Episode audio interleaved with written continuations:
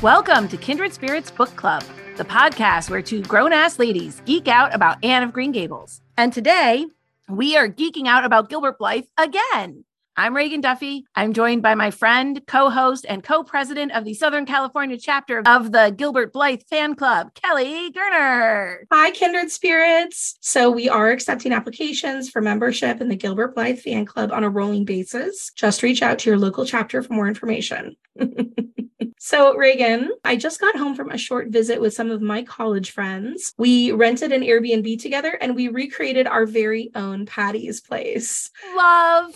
It was really precious to be able to reconnect with these women I've known since we were all twenty years old. And I kept thinking about Anne, Phil, Priscilla, and Stella as we were reminiscing about all the silly fun we used to have in school. Also, while I was gone, I finished a few books, which I'd like to recommend to you and the other kindred spirits. I read Romantic Comedy by Curtis Sittenfeld. It's a book about an unlikely romance between a mega pop star and a writer for a late night show based on Saturday Night Live. Basically, Reagan, this is the Tina Fey, Justin Timberlake fanfic you didn't know you needed, but I promise you, you do.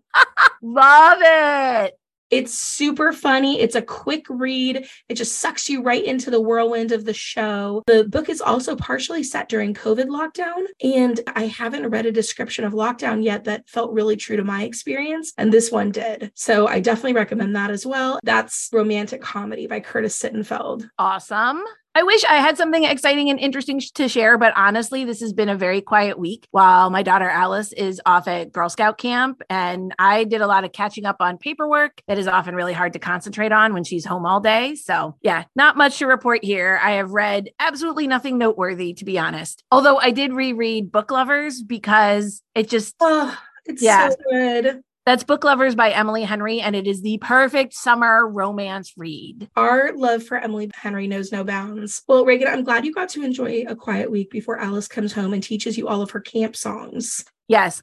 Everyone, please pray for me, because if last year is anything to go by, she will come off the bus singing some camp songs and then sing for a week straight. And yep.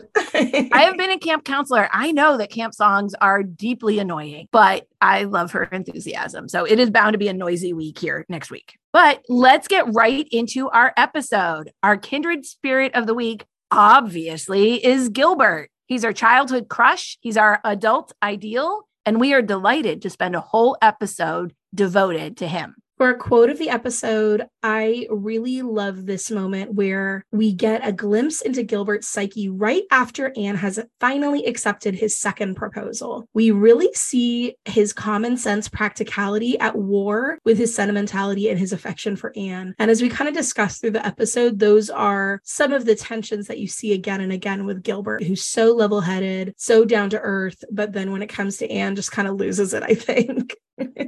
We start with Anne. She says, "I don't see how you could keep on loving me when I was such a little fool," said Anne. "Well, I tried to stop," said Gilbert frankly. "Not because I thought you what you call yourself." See, he can't even call her a fool, Reagan. Oh, bless his heart. I know.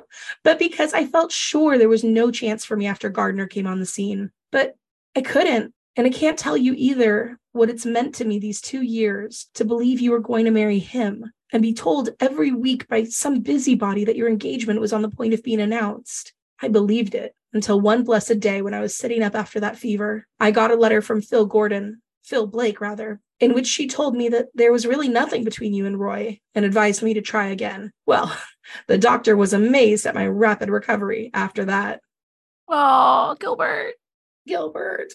So for our story club today, we wanted to explore more of Gilbert's arc over the first three books. Let's look into the building of a romantic hero, one who is sensitive, honest, intelligent, and patient. Back in episode eleven, we talked all about Gilbert's role in Anne of Green Gables, but now we want to connect who he started as to who he eventually becomes in Anne's life by the end of Anne of the Island. So definitely revisit episode eleven if you want some more in-depth Gilbert content. But let's go back to Anne of Green Gables briefly. Gilbert's arc starts right off with a little buildup and a little mystery. Diana informs Anne that Gilbert will be joining their class a few weeks into Anne's first school year. Gilbert had been visiting cousins in New Brunswick, so he starts the school year a little bit late. Diana reports that Gilbert is nearly fourteen, but still in the fourth book, like Anne, because he missed three years of school while the family went out to Alberta for his father's health. Diana really builds up Gilbert here. He's very handsome, but is known to tease the girls terribly. And Anne is already a tiny bit prejudiced against him, noting that his name is already written up with Julia Bell's on the take notice board. Diana doesn't think that means anything because Gilbert teases Julia about her freckles. Anne thinks that take notices are silly, but in the next breath, bemoans that she'll never have her name written up in one, referring to her freckles. And we get several foreshadowing little beats in this conversation. Diana notes that Charlie Sloan is, quote, dead gone on Anne, and Anne is dismissive of Charlie. We also hear that Charlie thinks Anne is the smartest girl in school, but Anne thinks it's better to be pretty. And Diana throws out that Anne will have competition in staying head of the fourth class with Gilbert joining her, as he is usually the head of his class. Amazing how many of those dynamics are exactly the same in Anne of the Island. Uh-huh, absolutely. So before Anne even meets him, Gilbert has several strikes against him. He's going to be competition academically. He's associated with teasing a girl about her freckles, something that Anne herself is sensitive about. And Anne is going in reminded of all the ways she thinks herself ugly. Anne admits that he's handsome when she sees him. And Gilbert is described as having, quote, curly brown hair, roguish hazel eyes, and a mouth twisted into a teasing smile. And the first action we see Gilbert take is to pin Ruby's braid to the back of her chair, causing a ruckus when Ruby shrieks. And then he catches Anne's eye and winks at her, including her in his mischief. Anne thinks this is a little rude. So by the time that Gilbert pulls Anne's braid and calls her carrots, Anne is not in any frame of mind to cut him slack. She cracks her slate on his head and then is mortified when she's punished by Mister Phillips in front of the class. She puts this humiliation directly at Gilbert's feet. She resolves, as she's standing on the platform, to never look at Gilbert Blythe or speak to him again. Famous last words.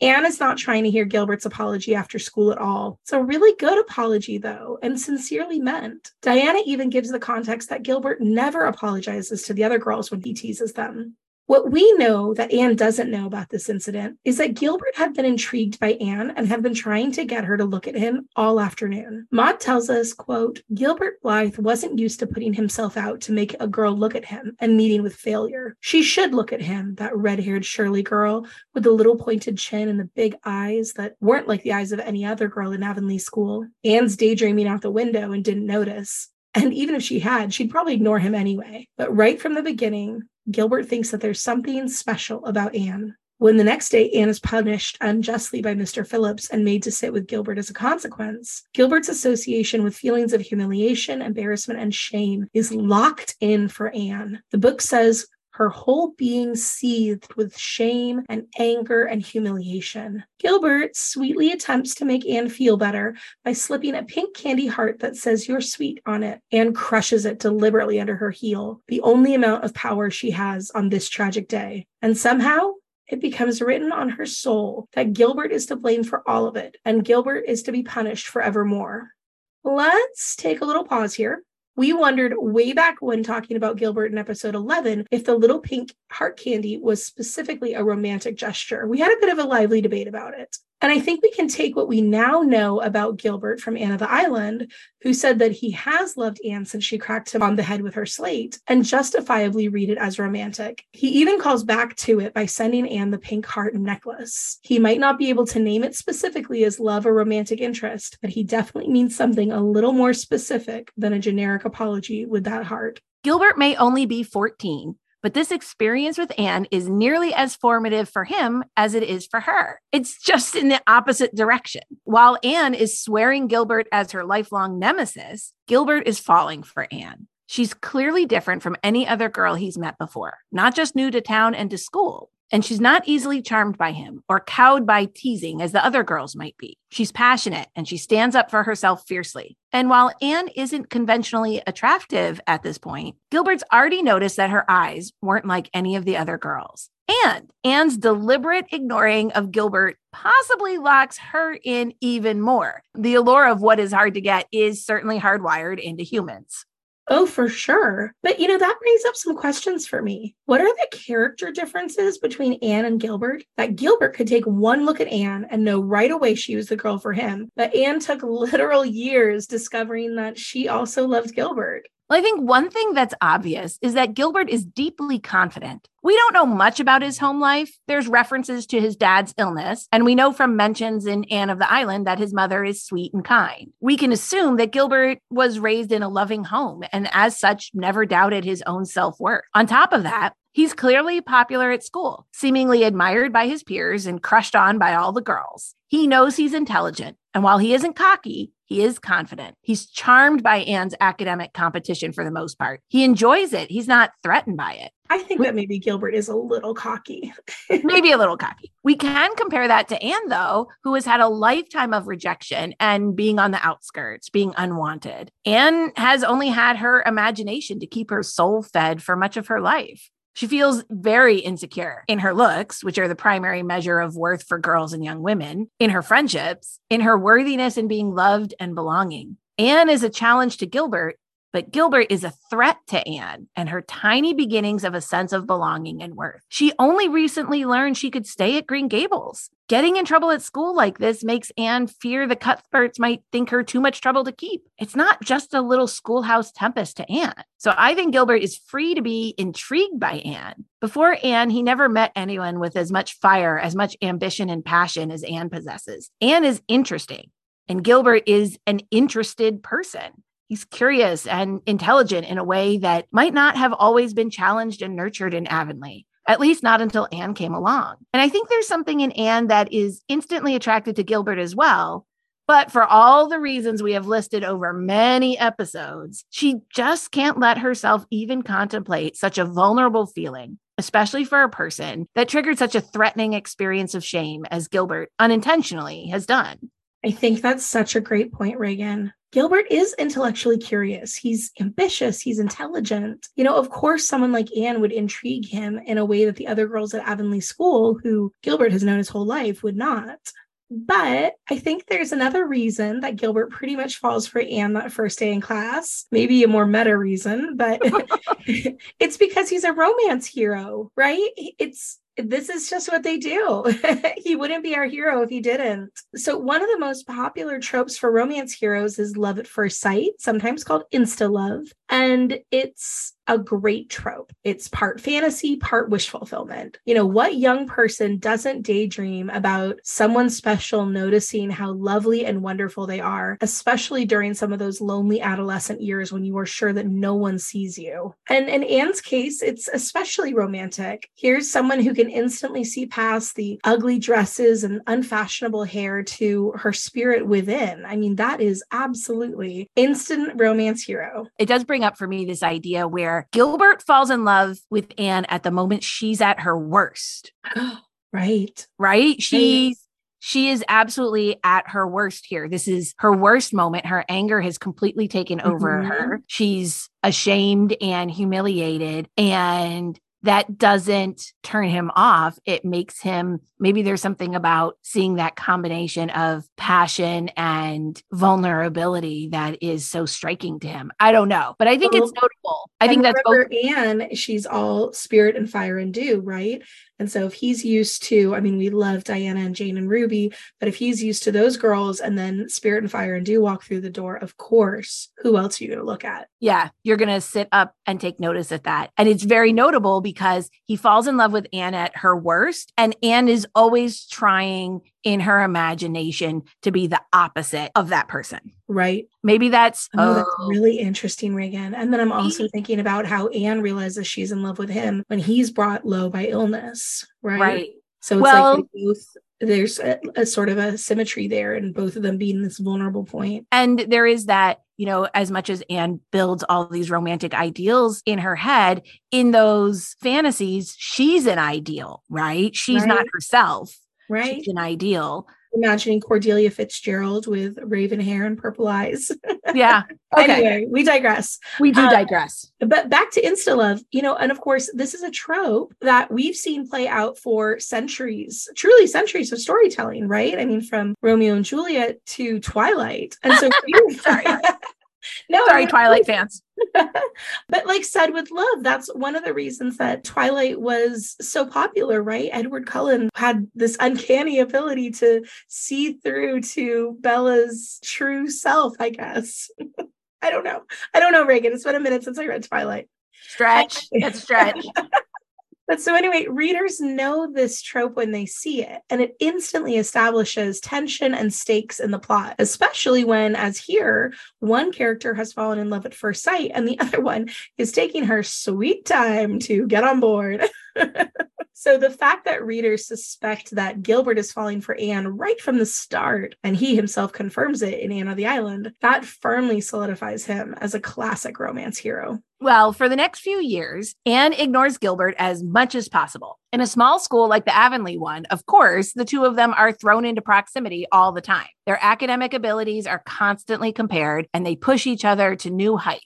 Anne ignores him at the concert and ignores him again when he takes the rose that dropped from her hair at a later concert. We are getting lots of hints that Gilbert views Anne in a romantic manner very early on. Diana is the one to consistently draw attention to these little moments, but Anne shuts it down time after time. We know Gilbert looms large in Anne's consciousness during these several years. She spends a lot of time deliberately not thinking about him, that it's obvious to the reader that she is aware of Gilbert all the time. So what must Gilbert think during these years? Here's Anne ignoring him in as obvious a manner as possible, but also clearly competing with him. We know Gilbert thinks of this rivalry in a good-natured kind of way. It's fun for him to have a real academic competition, and he clearly admires Anne. So maybe he doesn't even realize the depth of Anne's enmity towards him. I don't know exactly how much the boys and the girls socialize directly together at this age, so maybe it's a little bit easier for him not to notice that. He's out here looking meaningfully at Anne when he recites, "There's another, not a sister," and picking up her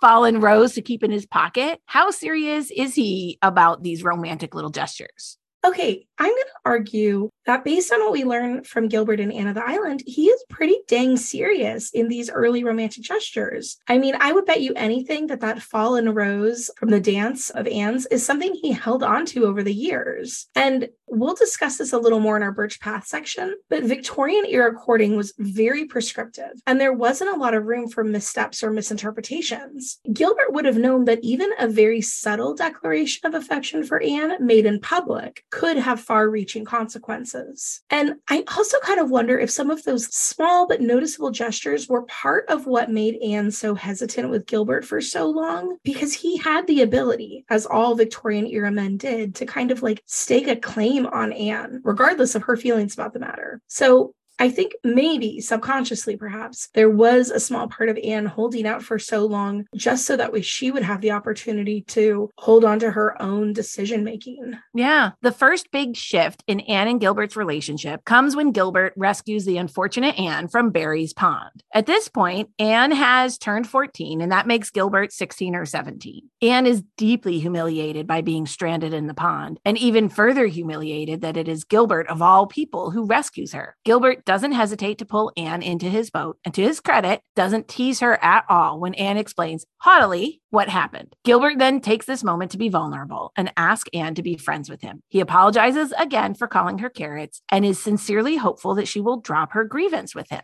But Anne's pride is too deeply pressed by all this humiliation, and she coldly rejects Gilbert's offer of friendship. And Gilbert is hurt by this, rightly so. He had been sincere and open and vulnerable. He apologized again, and Anne thoroughly rejected him. He does not cast up on Anne in this moment the fact that he just rescued her at all, even though a boy with fewer ethics might have used that to hurt Anne in turn. Gilbert does retort, then fine, he'll never ask Anne to be friends again, and storms off.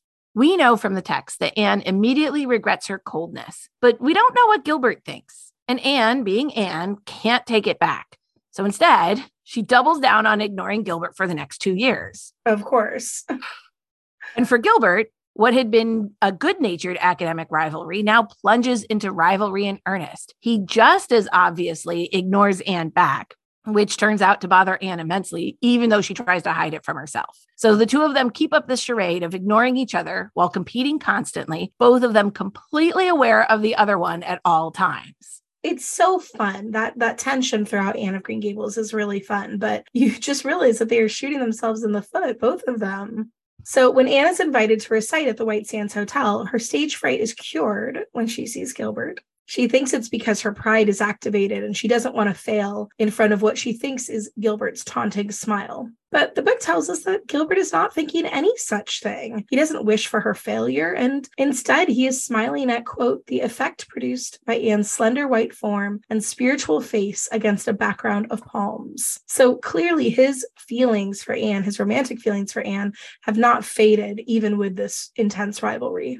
As they head off to Queens, Anne again regrets not accepting Gilbert's offer of friendship. The two of them are the only Avonlea students that are taking the accelerated classes, and in Anne's loneliness, she wishes she could sit beside Gilbert in class. And when the Avonlea folk walk home from the train on Fridays together, Anne wishes she could walk with Gilbert sometimes, recognizing that the conversations they would have would be interesting and engaging in a way that taps into both of their intellects and ambitions. We don't know what Gilbert thinks during this time that Anne is starting to notice Gilbert in a specific way that would indicate a crush if she let herself recognize it.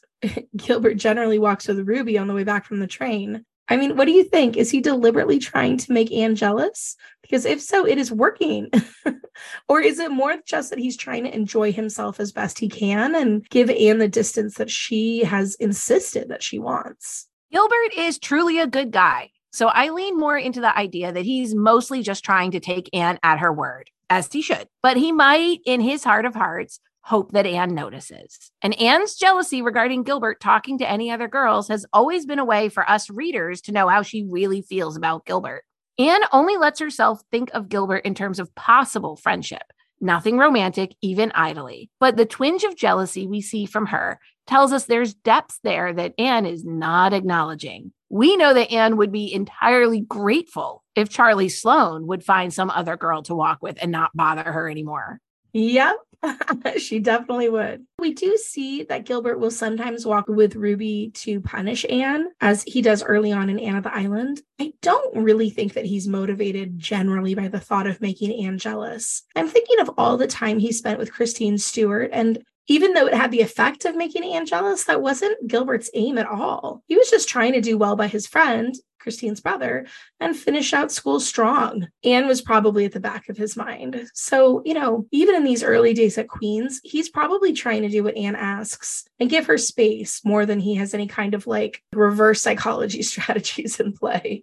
Oh, right. And then the big moment of rapprochement occurs at the end of Anne of Green Gables. After Matthew's death, Anne gives up going to Redmond College so she can stay local and teach and help Marilla. The Avonlea School had already been given to Gilbert at the time of this decision on Anne's part, and Anne has accepted the Carmody School, which will mean that Anne will have to board in Carmody during the week, coming home on the weekends. Missus Lynde says, as soon as Gilbert heard that you had applied for it, he went to them and told them that he withdrew his application and suggested they accept yours. He said he was going to teach at White Sands. Of course, he gave up the school just to oblige you because he knew how much you wanted to stay with Marilla. And I must say, I think it was real kind and thoughtful of him. That's what. Anne's pride would never have let her ask Gilbert to give up the school. And it is extremely notable that Gilbert does not tell Anne himself what he has done. He is not expecting this to soften Anne's feelings for him at all. He's not expecting Anne to love him in return or, heck, even acknowledge it.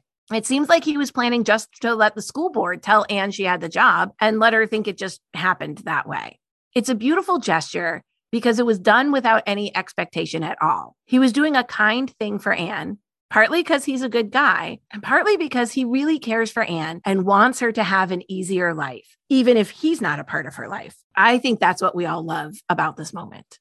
Anne is the one who approaches Gilbert after this to thank him. Gilbert would have passed Anne on the road with nothing more than a polite hat tip, but Anne stops him and thanks him. When Gilbert asks if she's forgiven him at last, Anne confesses that she forgave him back at Barry's pond. Gilbert runs with it and says, "We are going to be the best of friends. We were born to be good friends, Anne. You've thwarted destiny long enough." Perhaps Gilbert won't let himself admit that deep down he loves Anne. He doesn't just want to be friends with her, but he's admitting here that the two of them have a special connection. The two talk for the next half hour and pledge to help each other keep up their studies. And that's where we leave Anne at the end of Green Gables. That thwarted destiny line really gets me, though. And I think it signals to the reader that Gilbert does have plans in store for him and Anne.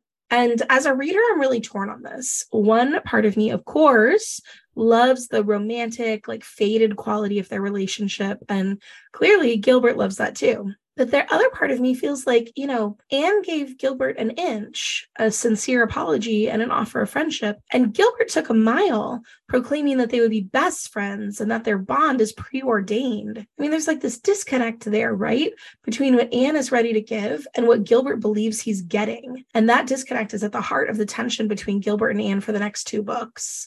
I think that Gilbert's generous interpretation of Anne's offer of friendship is both incredibly earnest and charming, and also, frankly, entitled. Gilbert is still the same exact boy he was back in the Avonlea schoolroom, where all the girls liked him and forgave his teasing. When Anne agrees to be friends, it's almost like all is right in the Gilbert Blythe universe once more. The girls like him, he's beloved and popular once again.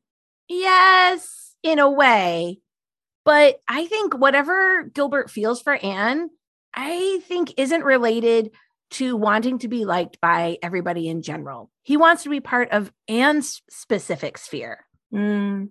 Maybe initially it was sparked by her defiance and rejection of him. But even without that, I think he would have been drawn to her intellect and ambition. I also do think that Gilbert has been doing what we often accuse Anne of doing, which is idealizing her and imagining what a friendship or more would be like with Anne. So the instant Anne forgives him, he's ready to dive right in. And the truth is, he is going to have to lead the way a little bit to be the one to initiate and set the tone for their friendship. Partly because of gender roles for the time, partly because Anne's pride and insecurity make her hesitant and contradictory in her friendship with him. If Gilbert didn't go forward with setting up an in-depth friendship instead of a casual one, I don't know how much Anne would have initiated more. Anne of Avonlea picks up immediately right off where Green Gables ends. Anne mentions Gilbert right in the very first chapter when talking about starting the A V I S, the Avonlea Village Improvement Society. We find out that Gilbert would be teaching at White Sands, but would always be home from Friday night to Monday morning, and was enthusiastic about a village improvement society, that he and Anne had talked them over and planned them out until an ideal Avonlea existed in their minds, if nowhere else. So in the few weeks between the end of Green Gables and the beginning of Avonlea, Anne and Gilbert are already firm friends who are channeling their ambitions into creating this village improvement society. And it makes sense, right, that these two who have been circling each other for the last six years, steadfastly ignoring each other, but constantly aware of each other, jump into being besties pretty much immediately. They haven't been friends, but they know each other on a deep level. We know Anne has spent a lot of time not thinking about Gilbert in a way that meant she was deeply thinking about Gilbert. And we have to assume that the same was probably true for him. I have to wonder what the folks of Avonlea think watching these two. Anne and Gilbert are quickly leaders of the Avonlea young folk, discussing teaching strategies and masterminding the A V I S, but they also just watched the two of them ignore each other for six years. What a whiplash. Right. And then Anne and Gilbert are mad, you know, later on that their names are strung up together in gossip and that people are talking about them. It's like, okay, well, don't act this way then, you guys. Clarification. Anne is mad. That I is think true. Gilbert, I think That's Gilbert's true. Fine with it. But, you know, Anne does everything one hundred percent. And we have to imagine that Gilbert has been waiting to be friends with Anne. And so he leaps in enthusiastically. Throughout Anne of Avonlea, we see that Anne and Gilbert are helping each other study through correspondence courses. And we see that Gilbert is one of the few to whom Anne confides some of her writing ambitions, although she won't let him see anything she's written yet. Halfway through the timeline of Anne of Avonlea, we get a little peek into what Gilbert might be experiencing in his friendship with Anne. Just as Anne is noticing that Gilbert is handsome, she is simultaneously shutting down that train of thought by reminding herself of her romantic ideal and how Gilbert is a great friend, but nothing more. And then we get a little moment where we see through Gilbert's eyes regarding Anne. So this is a little bit of a long passage, but it describes Gilbert's state of mind so perfectly that it's best just to let Maude say it instead of us trying to paraphrase it. Gilbert stretched himself out on the ferns beside the bubble and looked approvingly at Anne. If Gilbert had been asked to describe his ideal woman, the description would have been answered point for point to Anne, even to those seven tiny freckles whose obnoxious presence still continued to vex her soul. Gilbert was, as yet, little more than a boy. But a boy has his dreams, as have others, and in Gilbert's future, there was always a girl with big, limpid, gray eyes and a face as fine and delicate as a flower. He had made up his mind also that his future must be worthy of its goddess. Even in quiet Avonlea, there were temptations to be met and faced. White Sands youth were rather fast set, and Gilbert was popular wherever he went. but he meant to keep himself worthy of Anne's friendship and perhaps some distant day her love. And he watched over word and thought and deed as jealously as if her clear eyes were to pass in judgment on it. She held over him the unconscious influence that every girl, whose ideals are high and pure, wields over her friends, an influence which would endure as long as she was faithful to those ideals, and which she would as certainly lose if she were ever false to them. In Gilbert's eyes, Anne's greatest charm was the fact that she never stooped to the petty practices of so many of the Avonlea girls, the small jealousies, the little deceits and rivalries, the palpable bids for favor. Anne held herself apart from all this, not consciously or of design, but simply because anything of the sort was utterly foreign to her transparent, impulsive nature, crystal clear in its motives and aspirations. But Gilbert did not attempt to put his thoughts into words, for he had already too good reason to know that Anne would mercilessly and frostily nip all attempts at sentiment in the bud, or laugh at him, which was ten times worse. So for most of Anne of Avonlea, Gilbert rather follows Anne's lead. He might have pushed the friendship a little fast, but now he knows not to rush Anne romantically, and perhaps due to his own ambition, he's content right here being all in with Anne's friendship. I really love that quote, Reagan, and I just adore that insight into Gilbert's approach with Anne. I love the idea that he means to keep himself worthy of Anne's friendship and perhaps some distant day, her love. Oh, so good. You know what, though? I have to share one of my favorite Gilbert moments in Anne of Avonlea is where Gilbert and Anne send in the fake gossip to the local newspaper. This is where they end up accurately predicting that terribly destructive storm, as well as somehow the return of Missus Harrison. So it's also like this deliciously ironic plot moment as well. But it gives us this like different information about Gilbert's character and who Gilbert and Anne are when it's just the two of them together. We've seen them study together and dream of their college days to come together. We've seen them work to improve Avonlea together, but it's rare that we see them just sort of like have fun together. And we don't even really see it in this scene either. We just know that they submitted these fake blind items to the paper, so we kind of have to imagine how that all happened. It's such like a wildly mischievous and silly prank, and both Anne and Gilbert are pretty ambitious people, so you don't get the sense that they have a lot of time for shenanigans between all of their earnest village improvements and do-goodery, right? I can just see them laughing together, sitting under a tree, competing good-naturedly for who can come up with the funniest blind items. I can see Gilbert daring Anne to submit it to the paper and her being unable to back down from the challenge. I can just feel the lightness of their laughter and their youth in this moment, and I wish so much that this scene was on the page. Me too. It's one of the things that really invokes the character of their friendship and why they enjoy each other's company. And it's a little bit what's missing in Anne's relationship with Roy, which we talked yes. about last episode, right? She says that Roy doesn't make her laugh, but Gilbert does. And it's like, we don't have a ton of textual evidence that that's true. This is one of those scenes where you can tell that whenever this did happen, they were cracking each other up. It would make such a great scene in a modern, updated rom-com movie of this romance journey, don't you oh, think? Yes. Oh, yeah. Unfortunately for Gilbert, just as he's coming to maturity at the end of Anne of Avonlea, and so perhaps ready for actual romance and to start envisioning a marriage, Anne has a few experiences that cement for her a conviction to hold to her romantic ideal and not look for romance somewhere commonplace like Avonlea. Anne helps inadvertently bring about the reconciliation of Miss Lavender and her Prince Charming, and Anne is wrapped up in the wedding of the two. Anne paints herself a storybook picture romance around Miss Lavender and Mister Irving, and thrills to the idea of it. The fact that Mister Irving is tall and distinguished looking and apparently rich helps along Anne's romance novel idea of proposals and weddings. And Anne has a significant response to Diana becoming engaged to Fred Wright. Anne feels betrayed in her heart of hearts, not just because Diana has a relationship that doesn't include Anne, but because the very ordinariness of the relationship contrasts so starkly with the ideal that youthful Diana, inspired by Anne, espoused. Anne commits even more to never giving up on her romantic ideal. And thus, as Gilbert walks Anne home after Miss Lavender's wedding, he may be feeling that the moment is right to make a romantic move on Anne, but Anne is feeling even more armored against any such thing. Gilbert doesn't outright say anything specific to Anne, but he meets her gaze and talks about how it's too bad that Miss Lavender and Mister Irving had to spend so many years apart. And, quote, wouldn't it have been more beautiful still, Anne, if there had been no separation or misunderstanding, if they had come hand in hand all the way through life with no memories behind them but those which belong to each other? Anne has a moment when she can feel that this might be true, and she blushes when she meets his gaze.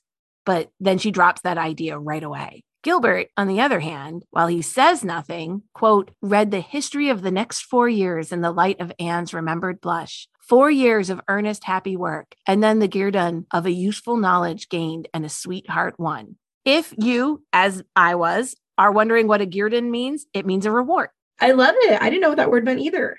He sees the emotion that Anne is hiding from herself as much as anyone in that moment, and it inspires him to bring that dream of a relationship with Anne a little more to the forefront of his experience. This is all so interesting to me. So we have this moment of like maybe higher consciousness from Gilbert where he can kind of tell that Anne may be beginning to reciprocate his feelings. Like he just in, is intuiting it, but he's also getting this other message that he's going to have to work for it. Like this isn't coming easy. Right. As we talked about at length last episode, Anne of the Island opens immediately in the wake of this little silent shared moment between Anne and Gilbert. And while Gilbert reads a tiny bit of permission, encouragement in Anne's blush, Anne backs away hurriedly from it.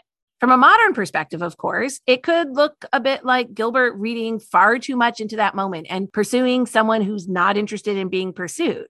And certainly he could take it too far. But the standards of the time probably would not have let Anne encourage Gilbert more directly. And tiny moments like that might be the only way for a suitor to know that his interests were desired. Yeah, I think that is part of what's going on here. And I don't really think that Gilbert is out of order for reading between the lines and looking for subtext and clues that Anne is into him. Gilbert tries in the next few weeks to see if Anne might return his interest, but his two extremely mild attempts are outright rejected by Anne. Anne even tries to punish him for trying by letting Charlie Sloan walk her home. Gilbert acts like he doesn't care and goes off with Ruby instead. And while I doubt that Gilbert feels at all threatened by Charlie's interest in Anne, it must sting a little bit. Rejection usually does. And so Gilbert and Anne start college, and Gilbert wisely doesn't try anything romantic with Anne so as to stay a cherished friend. These days, you might talk about it as him being, quote, friend-zoned, but I think that's a terrible term, and it's not precisely what's happening here. I think Gilbert understands that Anne isn't ready for romance with him or with anyone, and he's not going to push her into something that she doesn't want yet. After all, he's almost three years older than Anne. So she's eighteen right here, and he's at least twenty, maybe twenty-one, depending on when his birthday falls. And I think that Gilbert does not, at this point, view Anne's friendship as second best to a romance. He might want more from Anne, but he really enjoys being her friend for right now. He's just hoping that when Anne is ready for romance, she will view him and their friendship as a foundation block for something real. I think acknowledging that difference in their ages is pretty key, actually. Remember that Diana was engaged to Fred for three years because Diana's mother wouldn't let her marry until she was twenty-one. So eighteen-year-old Anne is still pretty young for anything too serious. Yeah, it's not like dating casually is really an option for Victorian women, right? It's kind of nothing until it's an engagement. No, that's really true. Yeah, you don't want to like let someone go too far down the courtship path if you are not feeling seriously about them. So Anne and Diana and all the women that we meet in these books have to be pretty careful. And Gilbert, you know, he truly is a wonderful friend to Anne. He's supportive, talking her down from her tailspin about Averil's atonement, and he's interesting, and he encourages Anne's ambitions as enthusiastically as he pursues his own. I never get the impression from Gilbert that he's humoring her or just showing interest in her passions because he's attracted to her. He's genuinely interested in her and, and still finds her as intriguing as she was when she was the new girl at Avonlea School. She excites his curiosity and colors his views of the world. Even being just friends, Gilbert gets a lot out of their relationship. This is another way in which he's a great romance hero. Anne is a complete, fully fleshed out person to him, and he adores all of her. What's funny about Anne is that all through Anne of the Island, she thinks about Gilbert as her long-cherished schoolhouse chum. She's always worrying about spoiling their friendship and their comradeship. She thinks Quote, as a companion, Anne honestly acknowledged nobody could be so satisfactory as Gilbert. She was very glad, so she told herself, that he had evidently dropped all nonsensical ideas, though she spent considerable time secretly wondering why. But when you think about it, Anne and Gilbert weren't friends at all when she was a student in Avonlea or when she was a child. They were really only friends in these last two years of teaching before Redmond, which doesn't mean the friendship isn't deep and real, but it does speak to the intensity and the rightness of their friendship. So it feels like they've been friends forever. Yes. And Anne calling Gilbert a schoolhouse chum, it almost makes it seem like Anne is nostalgic for those adversarial days. Like she's looking back on them fondly. It is amazing how our memories do that, that mm-hmm. they sort of stain backwards with where we are right now. So right now she loves Gilbert's friendship so much. She looks back on that time with friendly fondness. Yes, even though that was not it. I mean, thirteen-year-old Anne had nothing good to say about Gilbert Blythe. Oh, no. When it becomes harder for Gilbert to hide his growing romantic feelings toward Anne, like over that snowy winter break when he trekked up nearly daily to Green Gables to see her, Anne starts to feel awkward and wants their easy companionship back. And then something must tip over for Gilbert. In the late spring of their sophomore year, he finally speaks and proposes to Anne. It's a heart-wrenching scene. Gilbert is deeply vulnerable, and Anne is distraught at turning him down. She wants their friendship to go on eternally, as it has been. She does hate hurting him, and she mourns the blow that this means for their close relationship. Reagan, why does Gilbert speak now? What did he think was going to happen? I mean, he has been coming to see Anne faithfully for years. Anne's never been as close to another man as she is to Gilbert. Anne has never showed any romantic interest in another man either. So I think it's fair for Gilbert to speak up. If he doesn't have any chance with Anne, it's best he knows it now so he can move on instead of investing more emotional energy into imagining a future for the two of them. And it's not fair to Anne for her to think they're just friends and Gilbert is secretly planning their wedding. That's the worst kind of nice guy toxic trait, right? Mm-hmm. It's not fair to Gilbert to be living in hope if there isn't one. And maybe he interpreted all the awkwardness between them during the winter holiday visits to be of Anne's romantic interest struggling through. Okay, that's generous. Maybe. But maybe he's also just tired of living in limbo. You can't blame him for that. I am a bit surprised that he's surprised, though. So far, Anne hasn't given any indication that she's interested in romance and has, in fact, avoided being alone with him since winter. So, Regan, I'm really of two minds about this. And, you know, first of all, you might disagree with me here, but I do see this as another instance of Gilbert's confident, almost cocky entitlement. He has never been encouraged romantically by Anne, other than like a few blushes or vibes or some like moments of tension here and there. And yet he still thinks it's appropriate to propose. That's bonkers. That is a bonkers decision. You do not propose marriage to someone who flinches when you take her hand. Wait, wait, wait. Time out though. Let's be honest. By this point in the book, Anne has been proposed to by Billy Andrews. That's true. She has had almost no conversation. And Charlie Sloan, who she actively hates. So let's be honest, Gilbert's got a little bit more of a leg to stand on than either of those two guys. Gilbert's thinking, well, I look pretty good in comparison to those two. Right. But, you know, I think you can read this, and I don't know that I do, but I think you can read this as almost a selfish moment. He knows that talk of romance between him and Anne makes her uncomfortable. He's experienced her discomfort, but he presses on, deciding that his need for clarity, his need to be heard and seen and understood is more important than her comfort. We talked about this a bit in our last episode, but there's a parallel to be drawn between Gilbert's first proposal and Mister Darcy's first proposal in Pride and Prejudice. Darcy proposes to Elizabeth in pretty Pretty much the worst possible way. Oh, it's it's so awful. I mean, it's wonderful. It's one of the greatest moments in literary history, but it's so terrible. But so he's rude and dismissive of her for weeks and weeks. And then he just proposes out of the blue, quote, against his own better judgment. He is sure to tell her. Elizabeth rightly rejects him. And with Gilbert, you know, his proposal isn't laced with that same haughty disdain, but he still feels the need to center his experience, his feelings at the expense of Anne's tender, sensitive heart, which really has been doing its best to keep Gilbert at arm's length all this time. So knowing that Maude was a fan of Pride and Prejudice makes me think about why Maude wanted Gilbert and Anne to have this awkward moment. I do think there is something terribly romantic about someone telling you that their strength of feelings for you cannot be contained by friendship anymore, or, you know, in Darcy's case, cannot be contained by growling at you from across the room anymore.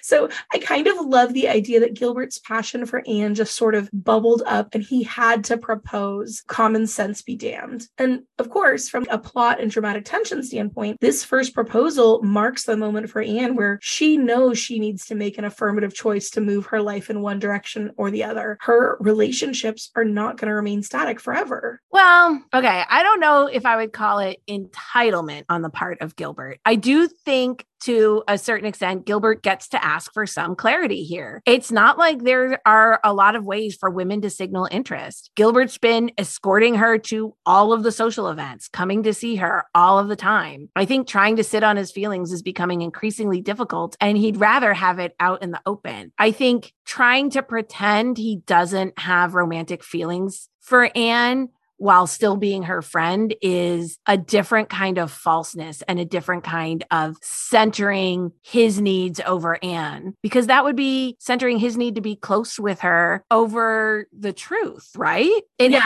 no, I can I can see that too, right? Having honesty and forthrightness between them, even if it's painful, is better. Yeah, because I think otherwise, right, that's like a terrible feeling when you find out that somebody that you've been just friends with for years has been like calling caterers and planning your wedding. I, yeah, no, I love that earlier point that you made that it's like, you know, here she thinks, oh, he's just my bestie. And meanwhile, he's twiddling his thumbs, planning his wedding speech. Right, exactly. So it has to happen, as awful as it is for both of them. Otherwise, Anne could have gone on for years having her cake and eating it too, so to speak. Her she wedding would, cake. Right, her wedding cake. She gets an invested Gilbert who prioritizes her, doesn't go after anyone else romantically, to spar with her intellectually and to comfortably hang out with. And she gets to keep living in her head, waiting for her ideal tall, dark, and handsome man to show up. Anne has to miss him in order to recognize her feelings as love, not just mm. friendship. And Gilbert deserves a chance to try to move out of Anne's orbit for a second and figure out what he really wants too. I think you are very right though, that one thing Anne consistently wrestles with is other people changing in ways that she doesn't see coming. Yeah. She struggles with Diana growing up and making choices that she wouldn't have guessed that Diana would make. She struggles with Diana being her own person. She struggles with Gilbert having feelings and ideas that she doesn't get to control as well. She wants her relationships to all stay the same and feels betrayed when people grow and change without her permission. A lot of folks struggle with that thing. She's not alone. But what happens next for Anne and Gilbert has got to be rough for poor Gilbert. So Anne rejects him. He has to think back on all of those moments of closeness that he thought they shared and mm. recontextualize them all as meaning nothing to Anne. And he has to keep it all close to the vest. Who can he confide in about his heartbreak? I mean, his only friend seems to be Charlie Sloan. And he's not going to tell Charlie because he also proposed to Anne. And also, like, just as an aside, though, why didn't Gilbert talk Charlie out of that? I mean, come on, bros. What are you doing? I don't think guys talked to each other about this type of thing back then, did they? Clearly, Gilbert and Charlie didn't.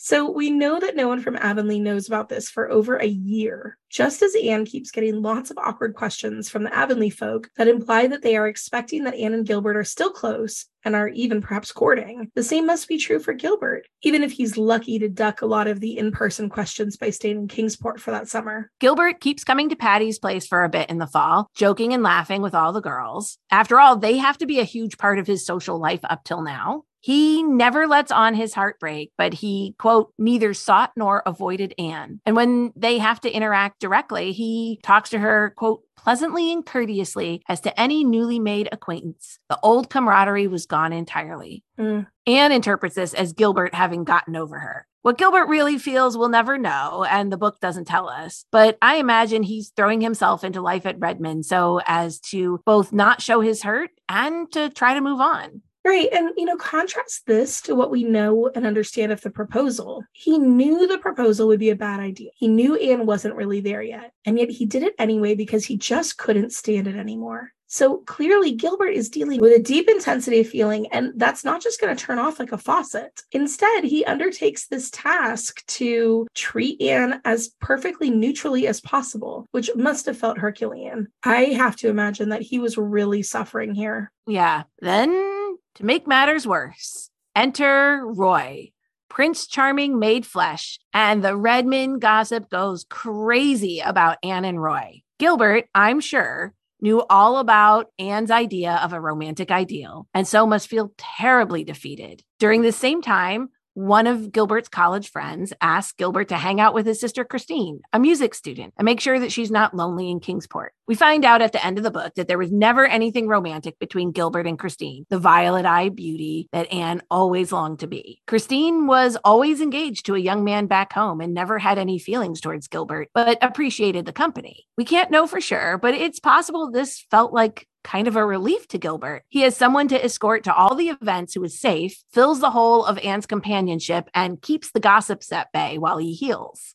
After all, Anne is waltzing around Kingsport on the arm of wealthy and handsome Royal Gardner. I'm sure Gilbert doesn't want anyone to be asking him about Anne or making assumptions that he's devastated. He's got to have some pride after all. He tells Anne later that he truly enjoyed Christine's company, so it must have been nice to have a simple friend that could be a distraction from having to watch Anne fall in love with Roy, or what she and everyone else thinks is love. It must just break his heart. I mean, that makes so much sense. Christine would have felt like a great buffer from all that college gossip, to be sure. And since he didn't have feelings for her, he could just turn his full focus to his studies. I mean, the guy's got to get into medical school. Right. He's busy. At Diana's wedding, Anne and Gilbert get a chance to reconnect a little. Roy and Christine make it feel safe for the two of them to be friends in a weird way. It kind of removes the possibility of anyone overinterpreting gestures as romantic. It takes away some of that tension. And then the next we hear of Gilbert, who has plunged into his studies with a single-mindedness that precludes much socializing, he has sent Anne some lilies of the valley for convocation. We learn at the same time that he had also sent Anne a little pink enamel heart necklace at Christmas, the card only reading, "With all good wishes from your old chum, Gilbert." What do we think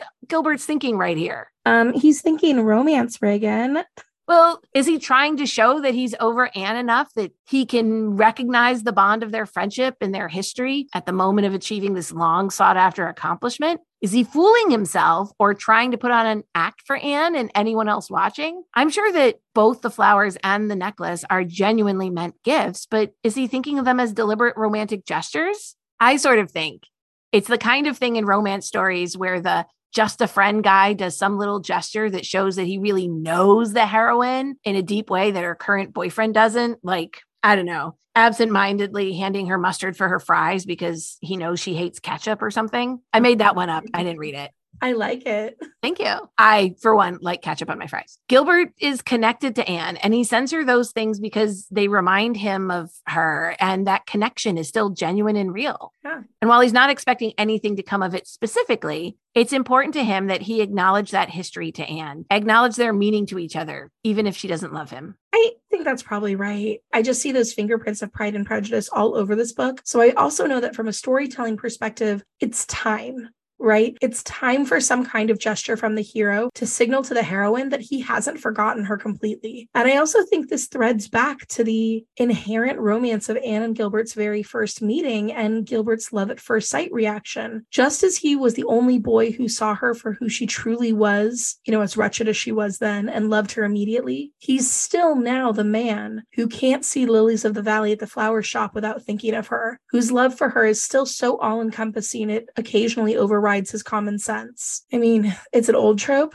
but it's a good one. And those gestures do seem to break through to Anne in their way. First, she does seem to acknowledge possibly a romantic connection to Gilbert, carrying Gilbert's flowers instead of Roy's to convocation, and putting on the necklace to go to the dance. She couches the flowers as honoring the dream of college graduation that she dreamed with Gilbert and that he supported her in dreaming all those years ago. But we know... And Gilbert perhaps thinks he knows too, because his eyes flash at the sight of Anne carrying them. But then all it takes is a tiny bit of gossip about the possibility of an engagement between Gilbert and Christine, and Anne pulls away from that again. Poor Gilbert approaches Anne for a dance, thinking, I'm sure that her carrying the lilies means at least Anne might be open to dancing with him, but rejected again. Anne's insecurity and pride is no joke. Seriously.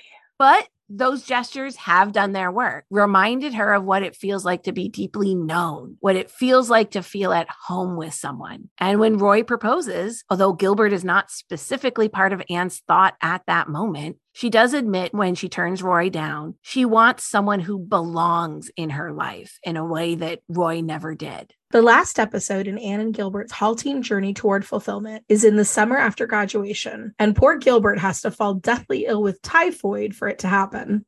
Gilbert had been working extremely hard in the last year to win top honors and the Cooper Prize so he can go forward with his medical course in his ambition of becoming a doctor. And while Anne is off at Echo Lodge, he's hit hard by typhoid and in his rundown condition is in no shape to fight it. When Anne returns from Echo Lodge, Davy blurts out that Gilbert is dying. It seems like they don't expect him to make it through the night at that point. Anne is in shock and has a sudden realization of how deeply she loves Gilbert and how desperately sorry she is that he will never know that. She also feels deep in her soul that Gilbert loves her still, and in the morning, when she sees the hired man come over the hill, she finds out from him that Gilbert's fever has broken and he's turned a corner out of danger. Anne is thunderstruck with relief. But the curious thing, despite this revelation, is that Anne does not tell Gilbert about it. We find out that in his recovery, Anne starts doubting the truth of her revelation. Not doubting that she loves Gilbert, but doubting that he loves her and that their relationship is meant to be. So Anne has resolved that they will be only friends. She will never have a grand romance and instead dedicate her life to her teaching career. Gilbert has been treating her like a good friend during his recovery, though, and at last, he asks her to take a walk one evening. Anne does not think anything particularly of it because she regretfully turns him down since she's on her way to a friend's wedding. Gilbert is, quote, apparently not much disappointed and promises to come back for a walk the next night. However, we, the readers, know that Gilbert has a sudden vision of Anne in the green dress that she's finishing, and it makes him catch his breath, but he doesn't let on. Now, Anne is the one finding that their friendship is unsatisfying and not enough. The tables have turned. The tables have turned. When Anne and Gilbert finally walk off together, they are both admiring each other kind of out of the corner of their eyes. And when Gilbert's tone of voice finally shifts meaningfully as he asks Anne, have you any unfulfilled dreams? Anne notices it and her heart beats wildly. And yet, she doesn't let on at all, answering lightly something very silly about wishing she could see perfumes. And then Gilbert plunges into a proposal, finally. So why do we think he's finally chosen this moment? Because Anne isn't necessarily giving him any indication that she's changed her mind about him so far. Yeah, she's over here talking about perfumes. Or any of the signals that she hasn't given off many times in the past, only for her to reject him. Right. He's read her wrong before. Okay, and so again, we have that beautiful contrast between Gilbert's good sense, between Victorian manners and mores, you know, being polite and civil at all costs, and then that genuine strength of Gilbert's passionate love for Anne. It is so delicious. But at a certain point, being friendly and cordial and keeping it light just isn't tenable anymore, and you have to break the rules and say what you mean. So we find out later that Phil had written to Gilbert after Anne turned down Roy and advised him to try again. So that's something. And his proposal is lovely in a very full circle way. He talks about his dream, a cozy dream, a familiar dream, not a castle in Spain, a dream that it's about a little tiny home with a dog and a cat in front of the fire, friends approaching and Anne in the center of it. It's the exact opposite of what Anne has always told herself she wanted. And yet in that moment, she knows that it's the only thing she wants. And Anne's response is the exact opposite of what she thought she'd do in her imagined high romance. Instead of a poetic speech, she can't even speak, but she lets her eyes shine with love and happiness. Anne didn't get what she thought she wanted, but she got exactly what she needed and exactly what was right. And so Gilbert's perseverance and faith in their connection has finally prevailed, and we all cheer. Woohoo! He admits that he has loved Anne since the day she broke that slate on his head, and that he has spent and that he has spent the last two years essentially in hell, waiting to hear that Anne's engagement to Roy is about to be announced. He tried to stop loving Anne. That is where we saw him pull away, lean into hanging out with Christine, bury himself in schoolwork, and try to pretend he was over Anne. He was trying to convince himself and everybody else. I can only imagine that on his sickbed, he had his own moment of revelation about his feelings for Anne. And so finally, he had to speak. Such a roller coaster for us as readers, but especially for Gilbert. Poor Gilbert. We love how he loves Anne for herself, how he gave her the space she wanted, even though it hurt him deeply to do it. He was ready to give Anne up if that's what she really wanted. And now they are both on the same page, dreaming the same dream together. Sometimes good guys do get their dream girl. Oh, Gilbert. So Moving on to our birch path, I wanted to spend just a little bit of time contextualizing some Victorian courtship rituals in an effort to shed light on some of the pitfalls that faced Gilbert in his pursuit of Anne. First, of course, I have to quote Jane Austen, who, in addition to being one of the greatest English language authors of all time, she's also a fabulous primary source on all things courtship in the nineteenth century. So this quote is cut from Henry Tilney, who was the love interest of Catherine Morland in Northanger Abbey, when Henry is talking to Catherine and compares dancing to marriage. Henry says, "You will allow that in both man has the advantage of choice, woman only the power of refusal. That in both, it is an engagement between man and woman, formed for the advantage of each, and that when once entered into, they belong exclusively to each other till the moment of its dissolution. That it is their duty each to endeavor to give the other no cause for wishing that he or she had bestowed themselves elsewhere, and their best interest to keep their own imaginations from wandering toward the perfection of their neighbors, or fancying that they should have been better off with anyone else." So in my research, I learned how big a role class plays in dancing and courtship and marriage. For upper class men and women in the nineteenth century, there were tons of strict rules for courtship that had to be followed. For moneyed Victorians, courtship and marriage was very much with a mind to consolidate wealth, power, and influence among families that already had a lot of those things. So young people often did not have a great deal of discretion in who they were permitted to court and eventually marry, especially young women, who usually needed to get their parents or chaperones' permission for even the smallest decisions, like who to dance with or who they could accept flowers from. On the other hand, working class people like Anne and Gilbert and most of the people we know from the Montgomery verse, with perhaps the exception of Philippa and the Gardners, now they would have been influenced by the values underlying those customs, but they might not have taken them to such an extreme. One thing to understand is that strict Victorian courtship rituals all arose from patriarchal values and gender roles. They believed that men were supposed to be strong protectors and women were supposed to be meek and virtuous, and gay and trans and other queer people were supposed to not exist. So above all else, young women were supposed to be virgins, and any unauthorized or unchaperoned contact with a man could threaten a woman's virginity. So I just want to say... To be clear, Reagan and I do not ascribe to virginity as a social concept. It's a concept that only harms women and uses shame to control them. We know that a person's sexual life has no bearing on their value or worth. Boo patriarchy. Boo patriarchy. But once you understand how sacrosanct Victorians believed virginity to be, you can understand some of their rules for courtship. First of all, men and women were not allowed to introduce themselves to one another. So just meeting people would have been a challenge, requiring friends, family, and other connections to introduce the couple. This way, the families of the young people could decide if the meeting was appropriate, and they could protect their daughter from any improper advances from the young man. Likewise, a courting couple was almost never alone together. They would be chaperoned at parties and outings, other social events, and even private moments, like a marriage proposal, would generally feature a parent or other family member within sight. Now, contrast this to what we actually see with Anne and Gilbert in these books. These two spend a ton of time together. They go on long walks alone. Gilbert visits Patty's place in Green Gables constantly. Sometimes he's chaperoned by Aunt Jimsy or Marilla and Missus Lynde, but Maud even tells us that Marilla and Missus Lynde give Anne and Gilbert privacy to talk, which, you know, of course makes Anne blush. So this is where we start to see some of those class differences. Right? I'm sure Anne's virtue is important to Marilla, but she also lives in a more practical world where strictly adhering to ballroom etiquette doesn't make much sense. And I was also thinking about this in the way that Anne and Roy meet. Remember that Roy is a member of a social class where his family likely would have wanted to control who he met and married and kept company with, but going off to college at Redmond opened up Roy's world to women of different classes, like Anne. And so they met in like this more organic way than if their parents had introduced them over tea. Because courting men and women were rarely left alone together, elaborate codes developed for covertly expressing interest. This is what we were kind of alluding to earlier in the episode, Reagan, when we were saying, like, how could Anne even tell Gilbert how she felt, right? Right. So some of these codes were like wearing specific flowers or holding your fan in a certain way. There's a lot out there on the internet about the Victorian language of flowers and ballroom fan codes, but there's nothing about this in the Anne books, which really leads me to believe that if these kinds of codes were widely practiced, it was mostly among the upper classes. Although Anne does sort of send a floral message to Gilbert and Roy at the end of Anne of the Island by choosing her graduation flowers, she's not using the coded language of flowers per se.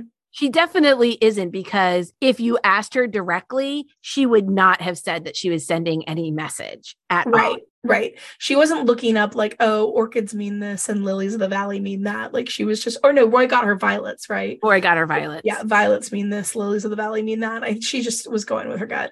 Well, and not only that, if you asked her, are you, by carrying Gilbert's flowers, are you trying to tell him that you still care for him? She'd be like, what? No. No, I just, I just thought they looked pretty. Yeah, right. Or they remind me of home. That's a perfectly acceptable answer for her. She would not. God, Phil, not everything is about Gilbert. God, just stop it. Oh, man. So courting couples were also expected to uphold really high standards of behavior. Men could not show attention to more than one woman at a time. That's where that rogue or that rake stereotype comes from, the guy who flirts with more than one girl. So I was thinking about this with Gilbert, particularly how he's caught in this trap between not being able to openly court Anne, right, because she's so hesitant about it, but also not being able to court anyone else because he can't show that his attention is divided in public, right? Because then he would get a reputation as a rake. So courting men were also advised to dress well, be neat and clean, be neither too brash nor too timid, to always think of the lady's comfort and happiness, and to just uphold ethical behavior generally. I think that all is still very good advice for dating today. I do think it is good, just good standard advice for folks of either gender when they are dating, for sure. Exactly right. Some of this Victorian dating advice we could discard, but dressing well, be neat and clean, upholding ethical behavior. Yes. Yes. Bring it all back. Well, and I think it's a very good point about how Gilbert is really caught in a trap. And maybe that's what pushes that first mm-hmm. disastrous proposal, right? He needs to kind of know where he's going with Anne. If she returns his interest, then they don't have to get married, but he's kind of like, right, okay, we can now we I can know keep going, right? But if she says no, well, then he can move on and court someone else if he, he wants to. He gives his attention to someone else, which he really is kind of precluded from that as long as he appears to be escorting Anne places, right? So even though Anne and Gilbert understand that they're spending time together is very platonic, from outward appearances, it looks like they're dating. Can't take Anne to a football game one day and then take someone else to a dance the other day. That just wasn't done. Right. So getting that clarity was important. So a typical nineteenth century courtship for middle and working class people would usually be quite short, you know, likely less than a year, which I think is really interesting. Like kind of the dating part, the getting to know you part is usually pretty short. It's kind of like, okay, we get along, good, nail it down. But on the other hand, engagements were often very long because the couple is saving money for their wedding and their new life together. And we see this in the Anne books, right? Because Diana is over here saying that she's going to use her three-year long engagement to sew all of her household linen. And, and that kind of thing seems like it was pretty common. Engagement rings were also common, usually pretty simple among people of Anne and Gilbert's class. And so was sitting for a photograph together and exchanging locks of hair, which of course Anne loves. Uh-huh. And keeping in touch through letter writing was another way that courting and engaged couples got to know each other better. And we see that, of course, in Anne and Gilbert's correspondence and Anne of Windy Poplars. So interesting. I think it was really interesting to get a little bit of historical context for the way that their relationship proceeds and why mm-hmm. there was so much unsaid until it was said and why it just seems so awkward. I mean, seemed off. Yeah, exactly. Well, today, instead of puffed sleeves, because honestly, this entire episode is basically just a puffed sleeve moment because we just wanted to talk more about Gilbert. Yep. There isn't a Mo- Gilbert moment on the page that we have not already discussed. I don't know. We would never leave it out. Please, yeah. Our loyal listeners, we would not do that to you. Exactly. So instead, let's talk a little bit about two of the different ways that Gilbert's been portrayed on screen and the slightly different characterizations the actors have given him. In our One True Love adaptation of Anne, the nineteen eighty-five miniseries, Jonathan Crombie plays Gilbert in such a way that an entire generation of girls claim him as their very first crush. And Jonathan Crombie plays Gilbert a bit more rascally than he really comes across in the book. So sometimes I think, Kelly, when you talk about Gilbert being cocky, I feel like that's really influenced by this portrayal of it probably Gilbert is. Then I think is necessarily I just see his smirking face. Yes. Yes. Then is necessarily canon in the books. Because mm. in some ways, this Gilbert acts just as petty as Anne does some of the time. He teases her in the pond when he rescues her. He does this very specific spurning of her and ignoring of her in an added scene of the Christmas dance when she approaches him. And he does it deliberately to kind of hurt her back. Yeah, the real Gilbert, the book Gilbert, would never. No, he never meets Anne's pettiness with his own. Jonathan Crombie's Gilbert definitely flirts with other girls to make Anne jealous. So you can also see that he joyfully leans into the academic rivalry with Anne. He's generally full of laughter and good nature. And he's also very obviously smitten with her right off the bat. We've joked about the fact that Jonathan Crombie is a master of the longing look. And there are lots of moments when he is caught gazing soulfully at Anne. So that version definitely pushes the romance earlier than it happens in the book. And maybe that's a little bit also because they've aged the characters up a bit. Anne and Gilbert have a more flirty exchange before the White Sands concert. And it's clear then that Anne is perhaps interested in Gilbert romantically, but is rejecting him because she doesn't want to disappoint Marilla, who is afraid that an interest in a boy would get in the way of Anne's education. So in that version, it seems like there's a lot less of Anne doing this dance back and forth, at least early on, the way that she does in the book. So in contrast, the Gilbert in the first season of Anne with an E is played by Lucas Jade Zuman. And that Gilbert is played far more somber and far more thoughtful and gallant. That even that his Gilbert calling Anne carrots actually seems out of character for him. Zuman's Gilbert is given a far more tragic backstory and fewer moments of levity and joy. And to be fair, we didn't watch past the first season, so maybe he lightens up. But looking from the episode summaries, I don't think so. Yeah, it kind of doesn't seem like it. No. Um, the Anne with an E Gilbert, like, he's seen some stuff. Yeah. And maybe because that show emphasizes the darkness of Anne's past so heavily, they wanted to sort of get Gilbert on her same level. Yeah. My problem with that is I think it throws off the balance between Anne and Gilbert. In the book, Gilbert comes from an intact, loving home, and he's confident and cheerful, and he kind of balances Anne's drama. He's not drawn into it. And it also mm-hmm. makes Gilbert a lot more free to be Anne's friend and eventual love without bringing a lot of his own baggage to the relationship. So in Anne with an E, they're both dealing with trauma and sadness, and they might then be able to understand that in each other. But he's not necessarily bringing lightness and joy and laughter to Anne's life. So now I kind of want to watch the rest of Anne with an E just specifically to see how they flesh out their romantic relationship and his portrayal. Like, are they just both like sad together? That can't be it. That can't be it, right? Honestly, okay. And I'm sure we've got plenty of Anne with an E watchers out there who could tell us this. I think he gets sent off to sea for the first half of the second season. Oh boy. So... So two very different portrayals of our favorite romantic hero. Listeners, do you have a favorite portrayal of Gilbert? I would be curious, and drop us a note on our Instagram to tell us which your favorite one is. As we start winding up the episode, let's do a little inspired by Gilbert. Yay! For being inspired by Gilbert, let's share our love songs or our wedding songs. Yes, please. I love that you had this idea, Reagan. So my husband's and my wedding song is Home by Edward Sharpe and the Magnetic Zeros.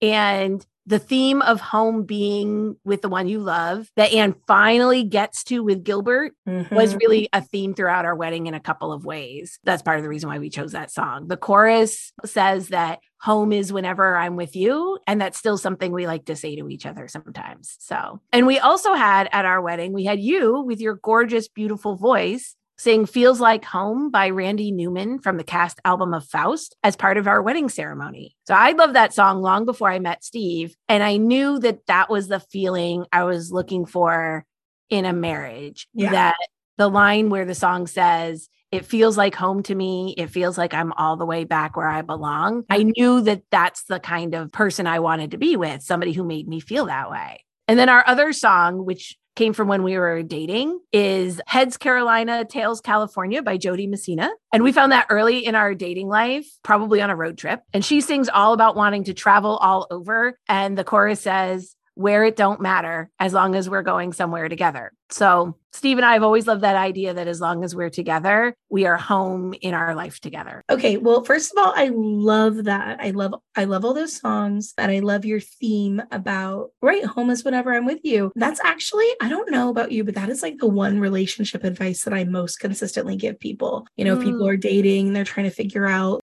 who's my person? Is this worth it? Where am I at with it? I always tell people that when you find your person, you just feel like you are home with them. Maybe I learned that from you. Maybe I learned that from this book. Unknown. But, you know, I'm lucky that I have that as well. And you guys are adorable, by the way. I have been in the car. I've had the honor, the pleasure of being in the car with you for a Heads Carolina, Tails California sing-along. And it is just the cutest thing ever. I love how romantic you two both are with each other. Oh, thank you. So our wedding song is Wagon Wheel, the Old Crow Medicine Show version. We got married at a sort of like hippie mountain hootenanny of a wedding. So that song really fit the theme. But, you know, it's also a great song about just like being on a journey together and continuing to have fun the whole way, which we've tried to do that. I will say our other song is I Will Follow You Into the Dark by Death Cab for Cutie, which is not a jaunty, uplifting song. It's literally about after someone dies, waiting to die too, so you can be with them. It's a beautiful song. It's a beautiful right. song, but Different. It's intense. But I think that also speaks to the depth and intensity of me and my husband's connection. We're pretty connected.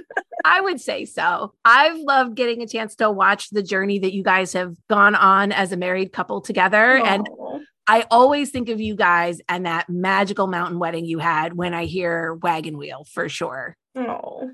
So question for listeners, and maybe if you and I think about it, we can answer it on our Instagram later. What do you think Anne and Gilbert's love song would be? Oh, yeah, that's a good one for our stories. I need to think about that, too. All right. Yeah. Listeners, come up with your best guesses. Well, thank you all so much for joining us today, Kindred Spirits. We can hardly believe it, but we've been podcasting about Anne of Green Gables for almost a whole year. Our next episode will be our big one-year anniversary special, and we have lots of fun planned for that. So please follow, like, and review us wherever you listen to podcasts so that other Kindred Spirits can find us, and follow us on Instagram at kindred spirits dot book club to keep the conversation going. Bye, Kindred Spirits.